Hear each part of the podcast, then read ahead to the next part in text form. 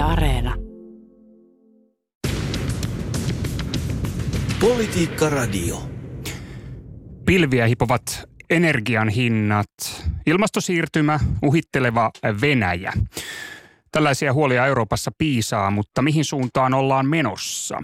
Onko Eurooppa vaikeuksien vai vakauden tiellä on kysymys. Ja tämä on Politiikka-radio ja tänään vieraana on Eurooppa-ministeri. Minä olen Tapio Pajunen. Politiikka-radio. Tervetuloa Politiikka-radioon Eurooppa- ja omistajaohjausministeri Tytti Tuppurainen. Kiitoksia. Kriisistä kriisiin. Sekö on ajan henki? Mitä näitä nyt löytyykään? Meiltä löytyy Brexittiä ja meiltä löytyy finanssikriisiä ja eurokriisiä. Eikä loppua näy. Tällä hetkellä kun Ranska luotsaa Euroopan unionia, energian hinnat hipovat pilviä ja ilmastosiirtymä painaa päälle. Samaan aikaan Venäjä uhittelee oikein toden teolla, niin Tytti, mitä tästä koktailista oikein seuraa? Unohdit tuosta listasta vielä koronakriisin, eli globaalin pandemia. Kyllä tätä herkkua on riittänyt ja henkilökohtaisesti vähän vähempäänkin tyytyisin. Mutta ehkä tämän kaiken yhtenä johtopäätöksenä on se, että kansalaiset luottavat eurooppalaiseen yhteistyöhön ja odottavat EUlta nimenomaan ratkaisuja näihin aikamme suuriin haasteisiin ja puhutaan tästä EUn kriisin kestävyyden lisäämisestä, EUn resilienssistä ja niin suuremmasta äh, globaalista toimintakyvystä, strategisesta autonomista. Sitä ihmiset nyt tuntuvat odottavan ja mielenkiintoisella tavalla tämä heijastuu myös me Suomessa ihan viimeaikaisten eurobarometritutkimusten mukaan kansalaisten luottamus Euroopan unionin ja jäsenyyden kannatus on, on erittäin korkealla tasolla noussut 5 prosenttiyksikköä viime vuodesta 69 prosenttiin ja se on kyllä osoitus siitä, että EU pitää pystyä tuomaan kansalaisilleen turvallisuutta kaikenlaisten kriisien varalle. Mm. Okei, eli, eli luottoa toistaiseksi löytyy, mutta ratkaisuja tietysti tarvitaan vaikeisiin kysymyksiin. Ja tässä on nyt Suomessakin ollut viime aikoina ihan ulkoasian valiokunnan puheenjohtajaa tai nyt sitten eroavaa puheenjohtajaa myöten vaikeuksia pitää kieli keskellä suuta, ettei vahingossa nyt hairahduta liian ymmärtäväisiksi Venäjän etupiiriajattelulle. Mutta mitä ajattelet nyt, kun EU, Ranskan vetämänä siis Ranskan presidentti Emmanuel Macron tässä väläytteli, että Ukrainan jonkinnäköinen suomettuminen saattaisi olla ratkaisu Venäjän sodan partaalle käristämään kriisiin. Tällaisista suunnistako Eurooppa lähtee purkamaan tätä kysymystä? Mikäli presidentti Macron pitäytyisi tämän kaltaisessa lausunnossa ja, ja haluaisi todistaa sanoneensa näin, niin kyllä se tietysti olisi hyvin valitettavaa, mutta hän on kuitenkin todennut julkisuudessa tiedotustilaisuudessa hyvin selkeästi, että hän ei ole käyttänyt suomettumistermiä ja tukee vahvasti sitä, että jollakin, äh, kullakin maalla on täysi vapaus tehdä omat turvallisuusratkaisunsa ja, ja tästä me pidämme kiinni, eikä tämä oikeastaan vaadi sen kummempaa taiteilua muotoilujen tai kielen keskittämisenkään kanssa. Kyllä tämä on suomalaisille lopultakin varsin itsestään selvä asia, että Suomi on itsenäinen vapaa maa tekemään omat ratkaisunsa. Me emme kuulu mihinkään etupiiriin. Me olemme osa Euroopan unionia ja mikäli me haluamme tehdä omaan puolustus- ja turvallisuuspolitiikkaan liittyviä ratkaisuja, niin niitä ei sanella ulkoapäin. No tota, mikä ajatuksesi on, onko, onko luottoa, että Eurooppa pysyy tässä esimerkiksi, no tietysti Ukrainan selän takana, mutta, mutta mutkan kautta myöskin Suomen selän takana. Suomella on myös tässä asiassa paljon pelissä. Me emme kuulu sotilasliitto NATOon ollenkaan. Ja tämä kyseinen suomettumis sitaatti, sehän oli New York Timesin sitaatti. Heidän lähteensä mukaan Macron olisi näin puhunut, mutta tiedotustilaisuudessa sitten sanotaan jotain toista. Niin mitä viestejä tässä oikein nyt niin kuin pöydän alta välitellään? Ja no ovatko ne Suomen kannalta arveluttavia, kenties äh, epäilyttäviä? No pitää kuunnella, mitä on sanottu ja, ja kyllä se on hyvin selkeästi sanottu, että, että länsi tukee äh, Ukrainan alueellista koskemattomuutta sen kansainvälisesti tunnistettujen rajojen puitteissa ja Ukrainan vapautta tehdä omia ratkaisujaan. Ja Natolla puolestaan on Naton avointen ovien politiikka ja, ja mahdollinen NATO-jäsenyys on sitä hakevan maan ja Naton välinen asia. Ja tätä toimintavapautta myös Suomi omalta osaltaan vaalii. Se on kirjattu meidän voimassa olevaan ulko- ja turvallisuuspoliittiseen selontekoon ja se on selkeästi meidän ulkopoliittisen johdon toimesta julkisanottu muun muassa tasavallan presidentti uuden vuoden puheessa ja, ja pääministeri tätä viestiä on välittänyt ja, ja tälle myöskin eurooppalaiset kumppanimme antavat täyden tuen. Sen on tunnistanut muun muassa komission puheenjohtaja Ursula von der Leyen vieraillessaan Suomessa. Hän toi myös omasta aloitteestaan esille sen, että EU on solidaarinen Suomelle. Vaikka me emme olekaan sotilasliittoon kuuluva maa, me olemme toistaiseksi Naton, Naton ulkopuolella omasta valinnastamme, niin me kuulumme Euroopan unioniin ja myös Euroopan unioni on turvallisuusyhteisö ja myös sillä on turvatakuut. Ne on kirjattu perussopimuksiin ja komission puheenjohtaja kävi oikein asiasta täällä Helsingissä todistamassa, että näin on ja ne ovat todelliset takuut. No tota, siis kumpi mielestäsi on sitten tämä linja, siis kumpi johtaa Ursula von der Leyen, komission puheenjohtaja, sanoessaan, että, että kyllä kyllä, jokainen maa pystyy päättämään itse omista sitoumuksistansa, se on pyhä periaate. Mutta toisaalta nyt Macronin puheet ovat herättäneet epäilyksiä sen suhteen, että, että tulkintaa voitaisiinkin hakea nyt ratkaisussa tähän kriisiin sitä kautta, että, että ikään kuin todettaisiin, että Ukraina ei ikinä hakisi sotilasliitto Naton jäseneksi vastaisuudessa, kun annetaan äh, tuota, tällaisia epäilyksiä julkisuuteen, että, että jonkinnäköistä suomettumisratkaisusta olisi kysymys. Sehän oli tietysti aikoinaan järjestely, jossa, jossa tota, no niin Neuvostoliitolla oli – sananvaltaa Suomen poliittisiin päätöksiin. Toki Suomi halusi integroitua länteen niin paljon kuin mahdollista, mutta että liikkumavapautta ei ollut. Niin siellä suomettumisella on Suomessa niin kuin aika huono kaiku, enkä usko kenenkään haikailevan siihen historiaan virrassa taaksepäin astumista, vaan Suomi on nyt vapaa maa ja Euroopan unionin jäsen ja se lisää meille myöskin toimintavapautta ja on erittäin tärkeää tätä vaalia.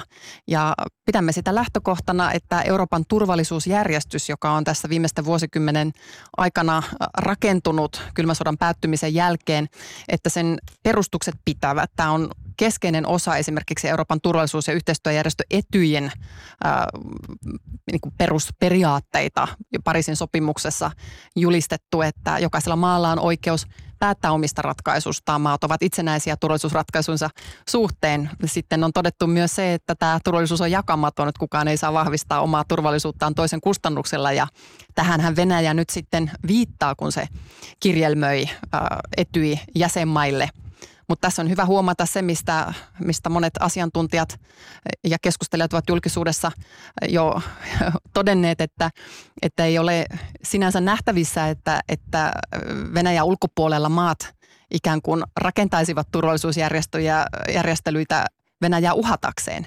Ei NATO ole järjestö, joka uhkaisi Venäjää, ei Euroopan unioni uhkaa Venäjää, saati että Suomi uhkaisi Venäjää. Eli kyllä nämä turvallisuusjärjestelmän periaatteet ovat sen kaltaisia, joissa kaikkien on syytä pysyä mukana. Ja kun Euroopan unioni tästä artikuloi, puhuu, niin on oltava huolellinen siinä, että puhumme yhdellä äänellä.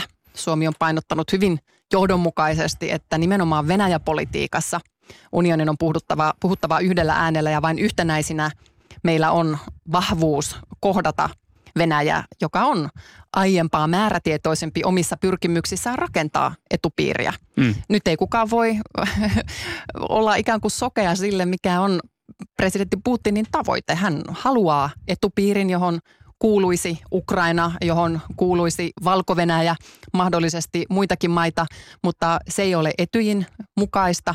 Se ei ole nykypäivää, että rakennetaan etupiirejä ja tähän on selkeästi sanottava, että sen kaltaisia myönnytyksiä ei tehdä. Mm. No tota, puhutaanko tässä riittävän yhdellä äänellä. Nyt siis Macronin profiilihan on hyvin korkea ollut tässä viime hetkinä, viime päivinä tämän kriisin ratkaisussa. Toisaalta unionin julkinen profiili on ollut hyvin matala puhutaan yhdellä äänellä. Kyllä Eurooppa-neuvosto joulukuussa oli täysin yksiselitteinen.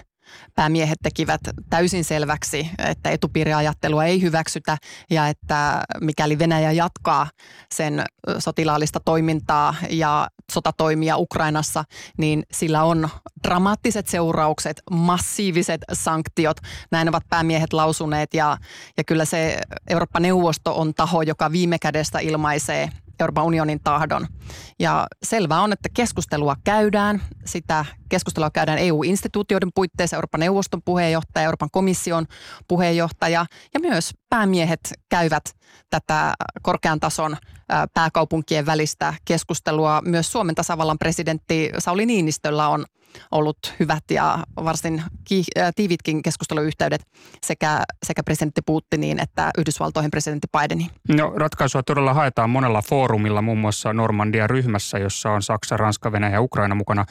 No, no tässä ihan viime päivinä myös Yhdysvaltain presidentti Joe Biden ja, ja Saksan liittokansleri Olaf Scholz tapasivat ja tätä ratkaisua haetaan myös pakotteilla. Miten tota, Tytti kommentoit tätä talouspakotepuolta, kun tilannehan on se, että mahdollisten EU-talouspakotteiden listalla roikkuu edelleen myös Nord Stream 2 kaasuputki, jossa on valtionyhtiö Fortumin kautta aika kiinnostava yhteys myös Suomeen. Siis Fortum omistaa saksalaisen Uniperin, joka on Nord Stream 2 kaasuputkessa tärkeä tekijä?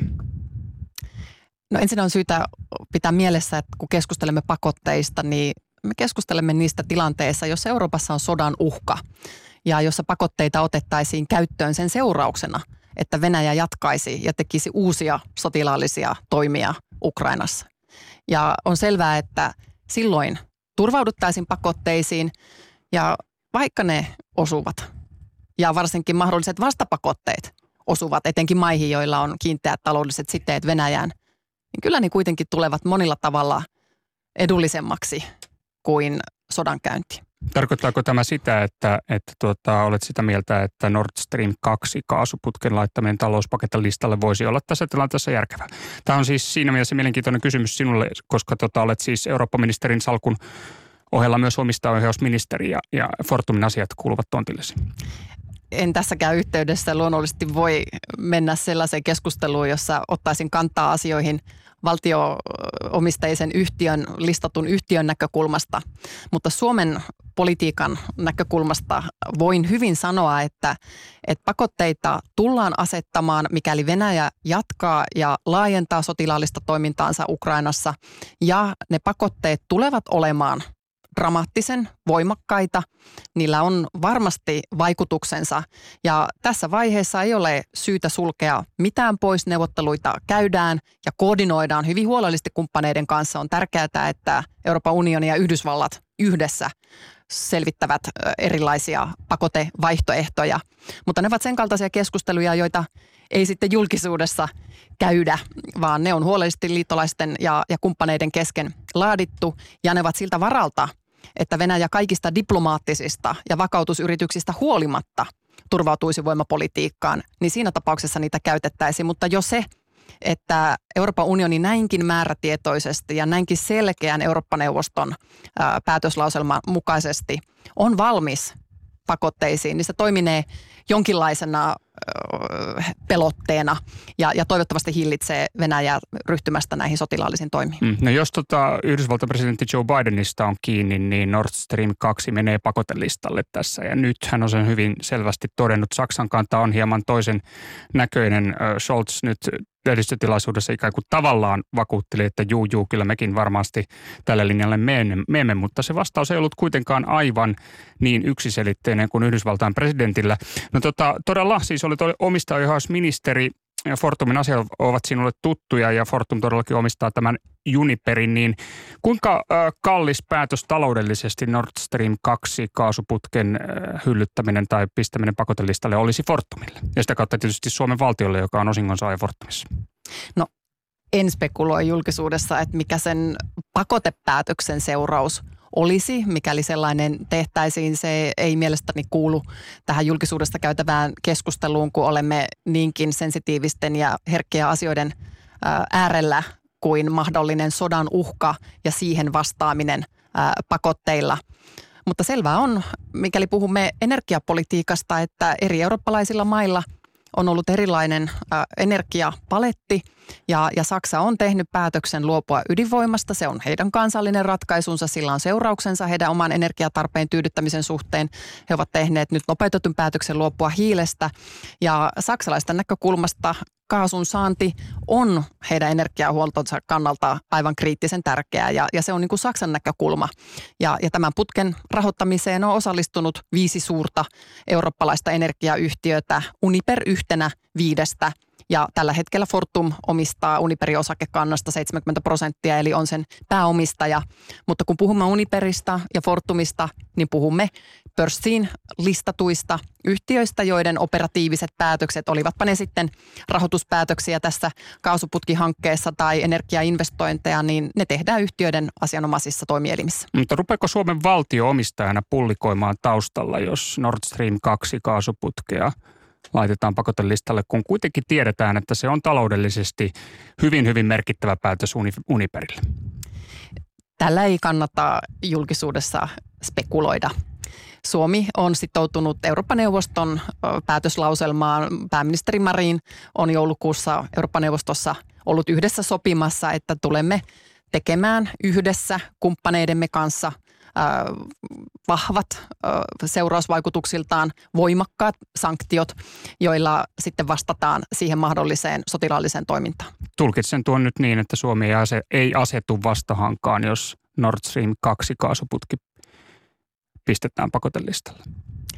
Pakotteiden on oltava sen kaltaisia, että niillä on vaikutuksia. En tässä ota kantaa siihen, että mihin pakotteet kohdistuvat. Kysymyksessä on hyvin herkkä ja sensitiivinen keskustelu, jota käydään koordinoidusti yhdessä Yhdysvaltojen kanssa juuri parhaillaan. Politiikka Radio. Joo, tämä on Politiikka Radio ja tänään vieraana Eurooppa- ja omistajaohjausministeri Tytti Tuppurainen.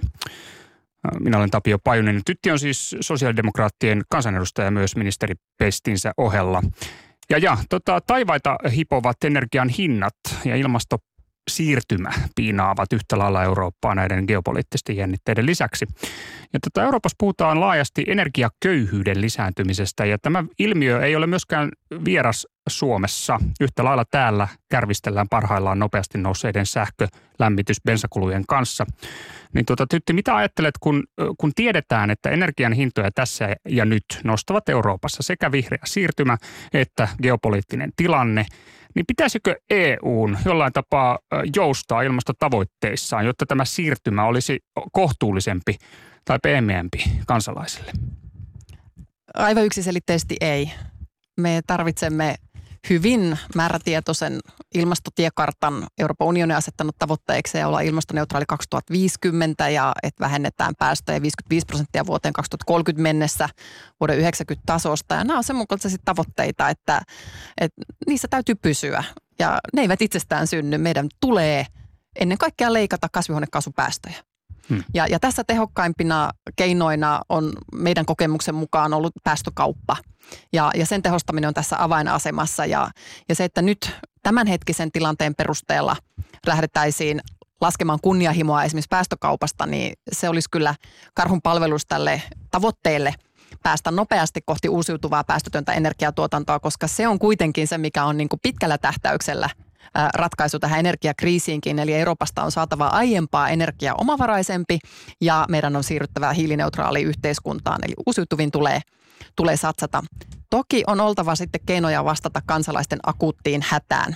Emme voi jättää ihmisiä yksin ja oman onnensa nojaan, jos aivan niin kuin yhtäkkiä – käytettävissä olevat menot hupenevat ja, ja kaikki raha kuluu mm, sähkölämmitykseen tai polttoainekuluihin. Ja, ja sen vuoksi esimerkiksi Suomessa on parhaillaan valtiovarainministeriössä käynnissä selvitys. Kansliapäällikkö Majanen on ilmoittanut, että selvitetään energiahinnan nousun sosiaalidemokraattiset vaikutukset ja pohditaan ne tarkoituksenmukaisemmat keinot, millä kansalaisten ahdinkoa voidaan helpottaa.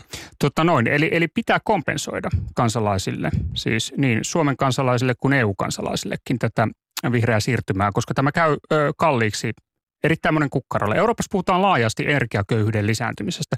Huolet ovat isoja. Ne ovat isompia monissa muissa maissa kuin Suomessa, mutta Suomessakin ne ovat merkittäviä. Mä ehkä sen täsmentäisin, että ehkä emme niinkään ajattele, että pitää kompensoida vihreä siirtymä, koska se on kuitenkin, mikä toisaalta lisää myös talouden tuottavuutta ja, ja tehokkuutta, kun tehdään uusia investointeja, jolla satsataan päästöttömään tuotantoon, esimerkiksi fossiilivapaaseen teräkseen ja, ja niin edelleen, niin kyllä se, se niin kuin on myös talouden ja sitä kautta myös viime kädessä kuluttajien – etu. Mutta tämänhetkinen tilannehan johtuu monista muistakin syistä. Siellä on taustalla mainitsemanne geopolitiikka ja, ja Ursula von der Leyenin sanojen mukaan on, on niin nähtävissä, että kenties kaasumarkkinoilla Venäjä toimii tavalla, joka ei vastaa niin kuin markkinatalousperiaatetta. Näin on Ursula von der Leyen sanonut, eli se on siellä taustalla. Ja samoin sitten tämä ennakoitua nopeampi taloudellinen toipuminen koronakriisistä ja, ja niin kuin varastojen tyhjyys siinä tilanteessa, kun talouskasvu käynnistyykin valtavan nopeasti ja, ja myös Kiinan toimet täyttää omia varastojaan, niin ovat johtaneet nyt sitten tähän ennennäkemättömään hinnanmuodostukseen. Ja, ja tässä tietenkään ei kansalaisten hyvinvoinnista vastuussa olevat hallitukset voi jättää kansalaisia yksin. Ja, ja näin on viime syksynä jo komissio omassa tällaisessa ehdotuksessa jäsenmaalle todennut, että jäsenmaalla on mahdollisuus kompensoida kansalaisilleen näitä tiettyjä asioita. Ja, ja ennen kaikkea Suomen näkemyksen mukaan niin tämä pitäisi tehdä kansallisesti nyt lyhyellä aikavälillä. Ei tähän Suomen näkökulmasta mitään eurooppalaisia tulonsiirtoja tarvita, vaan, vaan on jäsenmaiden vastuulla huolehtia, että sosiaaliturvajärjestelmä toimii ja että yksittäiset kotitaloudet eivät ajaudu ylitse pääsemättömiin vaikeuksiin. Eli vastustat tätä komission ehdottamaa ilmastotoimien sosiaalirahastoa, jonka kautta tätä kompensoitaisiin sitten unionin kansalaisille? Suomi vastustaa sitä väkevästi.